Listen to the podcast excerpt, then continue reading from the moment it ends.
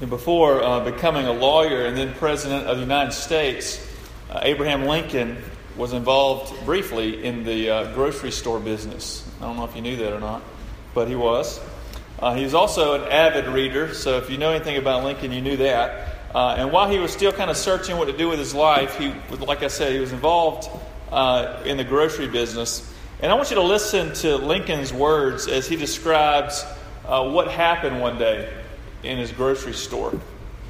He says, uh, One day a man who was migrating to the west drove up in front of my store with a wagon which contained his family and household plunder.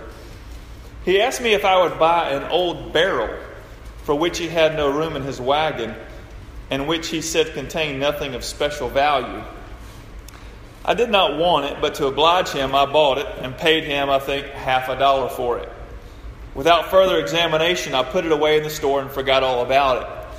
Sometime after um, I was overhauling things, I came upon the barrel and emptying it upon the floor to see what it contained. And I found at the bottom of the rubbish a complete edition of Blackstone's Commentaries, which was a book, uh, a premier book of law in that day. And I began to read those famous words and I had plenty of time for the day, for during the long summer days when the farmers were busy with their crops, my customers were few and far between. And the more I read, the more intensely interested I became. Never in my whole life was my mind so thoroughly absorbed. I read until I devoured them. And this is what one writer said about this encounter that Lincoln had with Blackstone's commentaries of law. He says, while only receiving one year's worth of formal education, Abraham Lincoln's passion for learning is often cited by historians and biographers as one of the key elements of his character. Among the most influential thinkers in Lincoln's life was Sir William Blackstone, whose commentaries, especially his first book on the rights of persons, helped shape his legal and political thinking as it did for many Americans in the 18th and 19th centuries. So, what's interesting is finding this law book at the bottom of a 50 cent barrel led to Lincoln later becoming a lawyer and then a member of the legislature, and then, as we all know, President of the United States and one of the most significant presidents of our country. So, what do you think about stories like that? Do you think, hmm, well, that's just chance, you know, good luck, maybe, fate, or maybe you say, well, maybe there was more at work there. Maybe, maybe there's a, a divine influence, perhaps, in the lives of men. And uh, even though some may attribute it to different reasons, uh, I think what we see here is God was at work directing Lincoln's life. So, what do you think about your own life? Uh, you know, are you are you here for a reason? Or is it just all random? Is there an overarching divine storyline that has been going on throughout history, or is everything left to chance? You know, for me personally, I was really kind of unaware of really what was taking place around me and even through me as I lived my life. And uh, I was unaware because primarily I was I tend to be at times just more concerned about myself and what I'm doing my routine and things like that. Uh, and so I miss seeing what is truly taking place around me. I tend to, to fail to realize you know, this, this great tapestry that is being woven in the world before my eyes. And so what the question is, you know, what, what is this great tapestry? What is this divine storyline that has been going on all throughout history? And the great story is that God has been making for himself a people that will reflect who he is in the world. That's what God has been doing all throughout history. He's been making for himself a people that will reflect who he is in the world by you know loving him and loving others. And this is what God has been doing since the beginning of mankind. And I was reminded of this afresh as I read the book of Esther. You know, the account of Esther, like I mentioned last week, occurred during the 5th century BC while the Jews were in exile in Persia under King Ahasuerus. And for this story to make any sense to you, you need to understand what God has been doing throughout history. From the beginning of creation, God has been making for himself a people that will reflect his image to the world. And one of the ways he has made himself and his purposes known has been through promises that he has made to people. And one of the most significant and notable, notable promises was made to a man named Abraham in Genesis chapter 12. God promised that all the nations of the world would be blessed through this man's descendants. And if you're familiar with Abraham, you know that this man gave rise to the Jewish people. The Jewish people are his descendants. And the Jews play a prominent part in the unfolding of God's purposes from Abraham through the coming of Jesus Christ. But if you read the Old Testament, you notice that this, this unfolding of this plan through this people was not without conflict. It surely was. And as the Jews grew in number, they rode this cycle of disobedience and obedience to God. And even in spite of all that, God continued to work out his purposes in the world by blessing their obedience and disciplining them for their disobedience and unfaithfulness. And at times, as this unfolding was happening throughout history, it became very complex, as you can imagine. And one of the complex demonstrations of this unfolding occurs in the account of Esther. So last week we looked at chapters 1 and 2 of the book of Esther, and we saw the rise of this orphan Jewish girl to the position of queen in Persia. And we were forced to consider how could something like that happen? Was it purely chance, or was it Esther's cleverness, or just mere coincidence or strategy, or was there something more going on there? And I believe the author of the book wants us to see that indeed there is something more going on than mere just chance or coincidence or strategy on Esther's part. The author wants us to recognize that God is at work, the hand of God is at work in the lives of his people. That's what he's wanting us to see in this, in this story. And remember, the Jewish people were in exile when this story takes place. In other words, they have been taken out of the promised land and they have been scattered throughout the Middle East, throughout the Persian Empire. And in the Old Testament, especially when you get into the prophets, you recognize that God is promising to send a Messiah, a deliverer, someone who will reestablish and usher in the kingdom of God. So, this is their hope at this time. They're looking for this deliverer that God would bring back and usher in his kingdom. And then, as they witness, you can imagine being a Jewish person in Persia, and then you saw Esther become queen. I mean, you would be happy about that. You would be elated, right?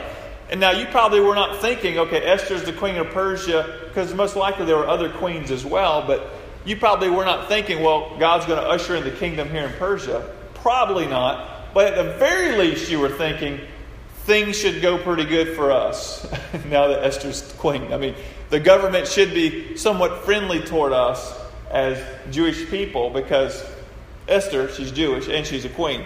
And so perhaps things will go well for us under her reign.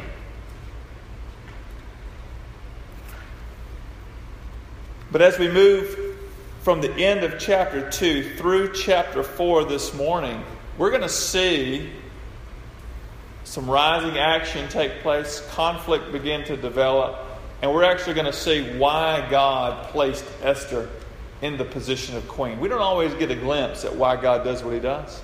But in this book, we do. And so we pick up the story at the end of chapter 2, where we learn more about Esther's older cousin, her guardian, Mordecai.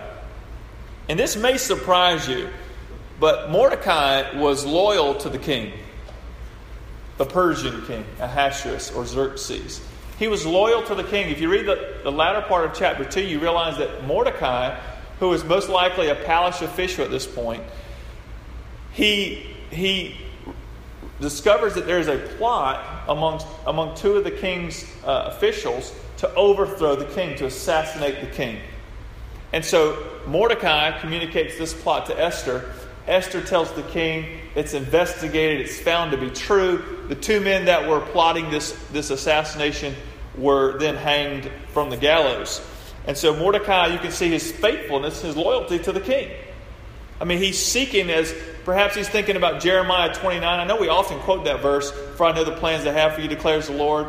Plans for your welfare, you know, doing good for us to give us a future and hope. But if you read earlier in chapter 29, you, God tells the people of, of Israel that are in captivity in Babylon, He says, you need to seek the welfare of the city.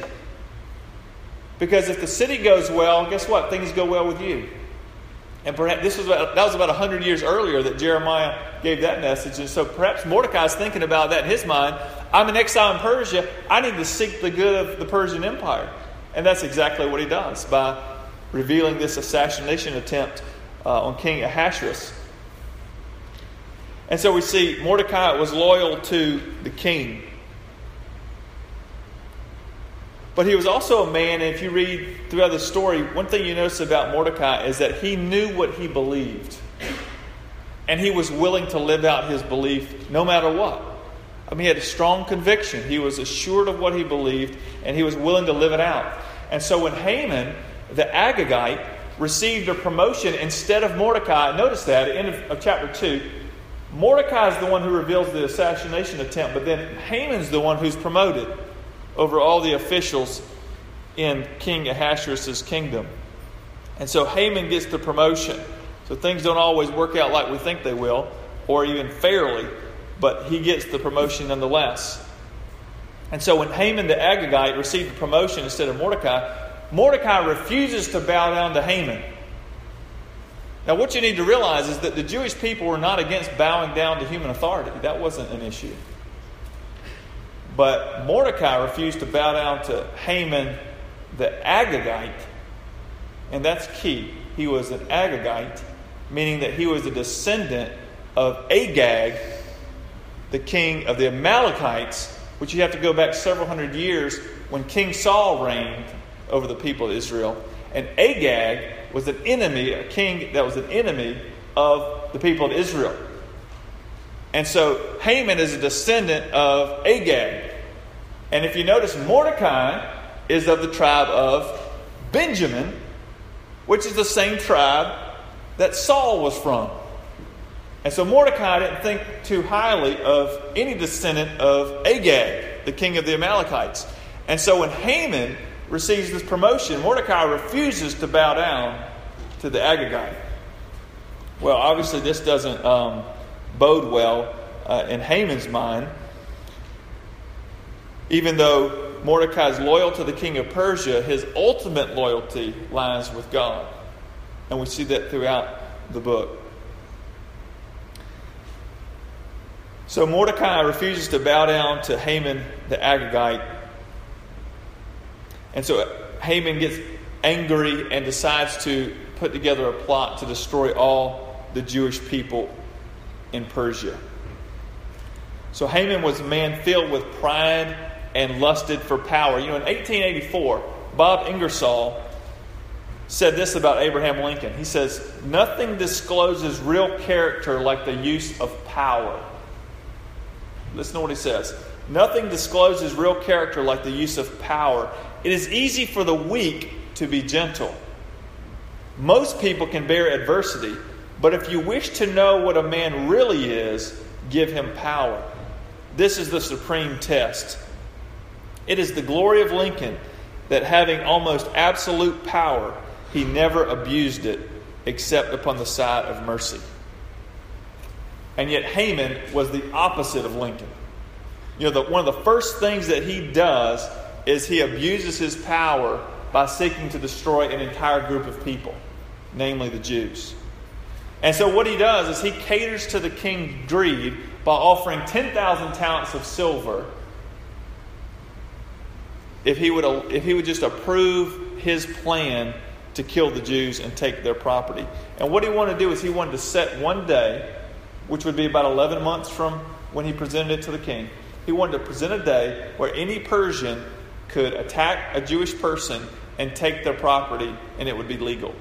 That was his plan. Simply because Haman, I mean, Mordecai would not bow down to Haman. So you see this man filled with pride and lust for power. And he also catered, Haman also catered to the king's pride by telling him that, you know, these Jews, they have these laws, you see, that are not like our laws. and they are even disobeying our laws. Which really, he's kind of making things up, except for Mordecai, who actually did disobey the king's law because he wouldn't bow down to Haman. So Haman puts them all in one group and says, This is who they are.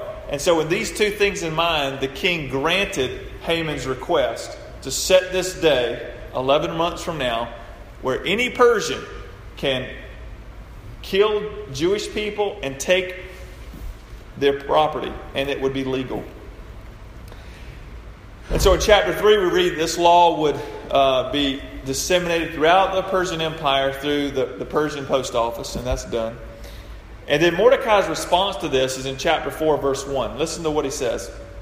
Says when, oh, what he does. Mordecai learned all that had been done, and Mordecai tore his clothes and put on sackcloth and ashes, and went out into the midst of the city, and he cried out with a loud and bitter cry. So obviously, this was this was just the way people in that day. This is the way they mourned. They they took their clothes off, they put on sackcloth, and they were very vocal about their mourning.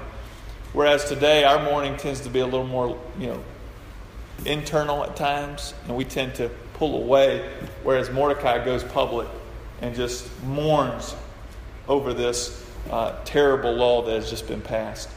And so the story has taken an unexpected turn for the worse. We thought Esther being a Jewish queen would usher in a, a time of peace for the Jewish people, but in fact, the exact opposite has happened. And now we have this law making it legal to now kill all the Jewish people in the Persian Empire. And one thing you need to know is that you know the people of God, I can imagine them sliding into a place of hopelessness. Because you see, when a king, when the king of Persia makes a law, there is no changing it. Even the king cannot change it. Once it is established, it's just their custom. Once they establish the law and it's sealed and sent, you cannot change it. The king can't change it. It is in stone. And so, no, no matter what happens, this law cannot be changed. And you, so you can imagine how the people of God can drift into a place of hopelessness. And Mordecai, no doubt, no doubt, probably felt some of the weight of the blame, and so he is in mourning. And so news reaches Esther that Mordecai has, is wearing sackcloth, he's mourning, and Esther's kind of been in her uh, in the palace. She's been removed from what's been happening. She doesn't know what's going on. Uh, she's been kind of going through her routine. She doesn't know Haman's plot. She doesn't know the law that's been passed. And so she initially thinks, well, Haman must need some clothes. I mean, Mordecai needs some clothes. Maybe he's fallen on hard times. And so she sends him clothes. Well, he doesn't want clothes because he's mourning the law. Well, she doesn't know about it. So Mordecai tells Esther what is going on in chapter 4, verse 11. And he tells her about this law that, that Haman has received approval for and is sent throughout the kingdom. Now remember, this is another little side part of the plot here. Esther has not made it known that she's a Jew at this point. She, she has not made it known to the king or anyone else in the palace that she is a Jew. And so Esther replies to Mordecai's request because Mordecai is saying, This is what's happening. You need to appeal to the king on behalf of the Jewish people and see if you can do something about this. And so this is Esther's reply to Mordecai's request in chapter 4, verse 11. She says, All the king's servants and the people of the king's provinces know that if any man or woman goes to the king instead of inside the inner court without being called, there is but one law to be put to death, except the one to whom the king holds out the golden scepter so that he may live. But as for me, I have not been called to come into the king these 30 days. In other words, Esther is saying that she can't appeal to the king because it's too risky for her. If she goes to the king without being summoned, she could die. And she's not exaggerating. I mean, you think back to chapter 1. What happened to, king, to Queen Vashti, the beautiful Queen Vashti, when she failed to obey the king? Well, she's banished forever. She never can step foot in front of the king again, forever, just because she wouldn't come down when he, he called for her. And so Esther's not exaggerating, and she's feeling what we would all feel if we're called to a great and risky task. and that is she feels fear. She's very fearful. And her initial reaction is the same as our initial reaction, which is to pull back and not go through with this risky task. And so she tells Mordecai that she can't do what he's asking her to do. Have you ever been in that situation where fear has held you back? That you know what you should do, you know what God wants you to do. It's clear in His Word, He tells you what to do, but fear is paralyzing you and holding you back. Mean, that's what Esther was feeling. She is paralyzed by fear. And I think that's happened to all of us. And you know what? you know, thank God Jesus was not paralyzed by fear, right? Was he fearful? Sure, I'm sure he was. But he wasn't paralyzed by fear. He allowed himself and he made himself follow through on the will of the Father. And he went to the cross. He died on the cross for our sins. And it's because of his obedience that we get these second chances. So even though we've been paralyzed by fear, we haven't obeyed God, we can actually start obeying God because of the acceptance that is given to us because of Jesus' obedience. You see that? So thank God that Jesus didn't allow fear to hold him back from going to the cross. So if fear has held you back in the past, hey, today's a new day. You know, God's mercies are new every morning. We're accepted by God in Christ.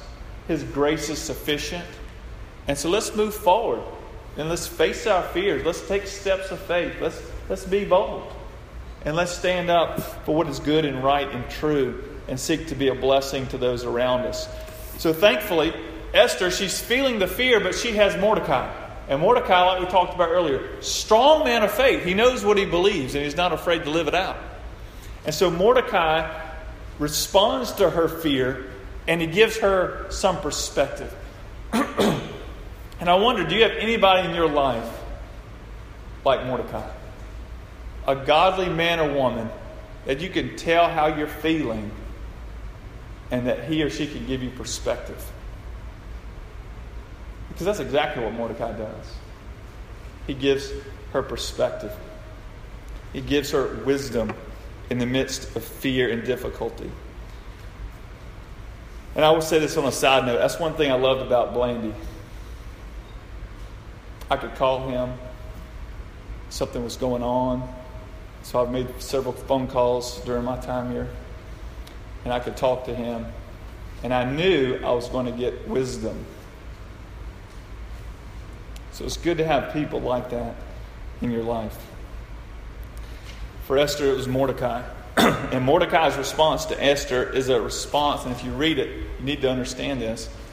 His, his response to her was rooted in a strong belief in the sovereignty of God.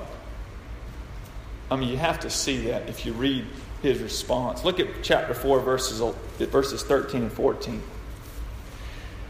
He says, first of all, do not think yourself do not think to yourself that in the king's palace you will escape any more than all the other Jews. For if you keep silent at this time, listen to this relief and deliverance will rise for the Jews from another place. How could he say that? Because he knew God's promises. He knew God wasn't done. He hasn't fulfilled his promise to the Messiah yet. So somehow he was going to deliver his people. He, they, it, some relief, some deliverance will come from another place. But you and your father's house will perish. Now listen to this. And who knows whether you have not come to the kingdom for such a time as this? I mean, I love that. Your Esther is facing a defining moment in her life. Up to this point, she has been silent about her Jewish heritage and now she has the opportunity to appeal to the king on behalf of God's people. Mordecai tells her that perhaps this is why God has allowed her to become queen. God is going to deliver his people and fulfill his promise, but the question is listen to this the question is will Esther participate in God's rescue plan, or will she seek the safety and comfort that comes from being silent? Will she participate in God's rescue plan, or will she seek the comfort and safety that comes with being silent? You know, this is a this is all throughout the scripture. You see this. This is a this is a choose this day whom you will serve moment. This is a give an account for the hope that is in you moment. You ever had those moments? I mean, we have little moments all, all day long where we're, we're, we're showing the world who we are through our actions and words, but sometimes you have these major moments where it comes to a head and you have to proclaim who you're following, where your allegiance lies. And so this is where Esther is. This is a moment for her. This is a defining moment for her. So what will she do? I mean, what would you do? What have you done? What will you do, you know, when this comes? Because we're going to all face some type of moment like this. These are, these are major moments. They don't come along often, but they do come along. And let me tell you something. You don't have to be royalty to have these type of opportunities. Your God is at work today just as much as he was at work then. Do you know that? Because he's doing the same thing in that he is making a people for himself that will reflect who he is to the world. That's what he's doing today. That's what he was doing then. And until Jesus returns, that is what God will be doing. And the question for you and me is will we participate in God's rescue plan? Or will we seek the safety and comfort that comes from being silent? And I love how Esther responds to Mordecai's second appeal. Look at what she says in verse 16. She says, Go gather all the Jews to be found in Susa. Hold a fast on my behalf, and do not eat or drink for three days, night or day. I and my young women will also fast as you do. Then I will go to the king, though it is against the law. And if I perish, I perish. Now, what you need to know is in the Bible, prayer always accompanies fasting. Always. And so, what we see Esther doing here is she is preparing herself spiritually for what she's about to undertake. In other words, she's calling on God's people. And she's asking the people of God to be in prayer for her that she will be successful in what she's about to do. Because Esther understood that there was more going on in this situation than just strategy and chance. That's why she's pushing for fasting and I believe prayer in this moment. She understood that God was making for himself a people and he had promised to send a Messiah. And armed with these truths from God's word, Esther decided to be a participant in what God was doing in Persia. And in a similar way, you know, you and I need to be preparing ourselves for opportunities to represent God as well. We need to become more familiar with God's Word and realizing what He's doing in the world so that we can join in to what He's doing and be a participant in what He's doing. We need to devote ourselves to prayer so that we can be ready, so we can be prepared when these opportunities present themselves. And I, yes, we should pray for those who are sick, and yes, we should pray for those who are difficult or in difficult situations. But we should also pray like Paul in Colossians, where he says, I, I pray that God may open to us a door for the word to declare the mystery of Christ. In other words, he's saying we can pray for all those other things too, but let's pray for the furtherance of what God is doing in the world in making a people for himself, because that's how he's making a people for himself is through the mystery of Christ, through the gospel, the proclamation of the gospel. And so let us pray for that as well. God is making for himself a people who will reflect who he is in the world. And we have to ask ourselves are we looking for opportunities? Are we looking for opportunities to reflect who God is in our words and in our actions? Because let me tell you something our lives are not meaningless. They're not meaningless. Every decision matters to God. Every decision, whether small or big, needs to be made with godly wisdom, with, with God's rescue plan in mind. And this is what compelled Esther to risk her position, her comfort, and her very life. And until you and I become passionate about what God's doing in the world, we will continue to busy ourselves with lesser things and weaker desires. This is how C.S. Lewis puts it. Listen. He says, if we consider the unblushing promises of reward and the staggering nature of the rewards promised in the Gospels, it would seem that our Lord finds our desires not too strong, but too weak. We are half hearted creatures, fooling about with drink and sex and ambition, when infinite joy is offered us. Like an ignorant child who wants to go on making mud pies in a slum because he cannot imagine what is meant by the offer of a holiday at sea. We are far too easily pleased. And so, as you read this story, you have Haman who is busy making mud pies in the slum, whereas Esther and Mordecai decided to take God up on his offer of a holiday at sea. In other words, they wanted to be about the Father's business. And so, what about you? I mean, what are you, what are you doing with your life? Whose kingdom are you trying to build? Now, you may not be a queen, but you have the opportunity to do great things for God. You have an opportunity to invest in eternity. You know, we all have the opportunity to be involved in God's rescue plan. But if we're going to do great things for God, we have to attempt great things for God, right? And this means that in both the small and the big decisions of life, we need to be prepared to risk our positions, our comforts, and even our lives for the glory of God and the good of people. And who knows? God may have you here for such a time as this. Let us pray. Father, we do believe that you have a plan. God, we believe that you are a good Father. And God, we believe that you are moving history towards its ultimate end, which will be the culmination of your kingdom at the second coming of Christ. And Lord, in the meantime, help, help us to see opportunity every single day that we can be involved in your rescue plan. We can be a willing participant in what you're doing in the world as we seek to tell others about Christ, teach others about Christ, love others in the name of Christ, uh, do our work for the glory of Christ.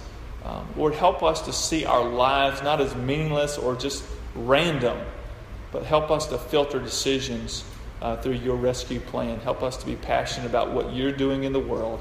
Help us to see that you have us here, 2017 in Augusta, Georgia, for a reason